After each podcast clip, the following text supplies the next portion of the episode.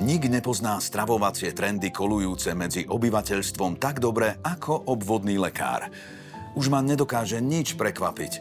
Bezlepková, bezlaktózová, bezcukrová mánia, rôzne titulky v novinách či na internete uistujúce zdravých ľudí, že ak prestanú jesť chlieb alebo sír, všetko sa dá do poriadku. Ľudia v strednom veku nechápu, prečo sú stále takí unavení, je to preto, že začínate starnúť, hovorím im, no oni si myslia, že ich sa starnutie ani smrť netýka. Nazdávajú sa, že v ich prípade dôjde k akejsi výnimke. Skutočnosť, že telo funguje bez problémov, považujú za samozrejmosť a zaskočí ich, keď jedného dňa prestane.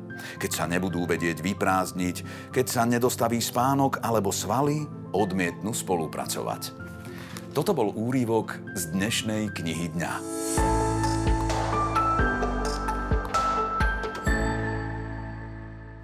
Dnes som si pre vás vybral knihu, v ktorej sa nájde každý, kto už niečo v živote zažil.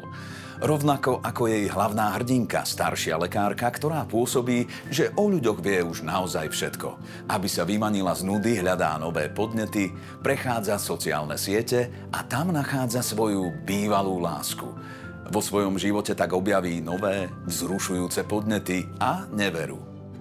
Čo mňa na tejto knihe zaujalo najviac, je práve túžba ľudí v strednom veku vyrovnať sa modernej dobe, udržať s ňou krok za každú cenu a nájsť v živote nový zmysel, posunúť sa ďalej.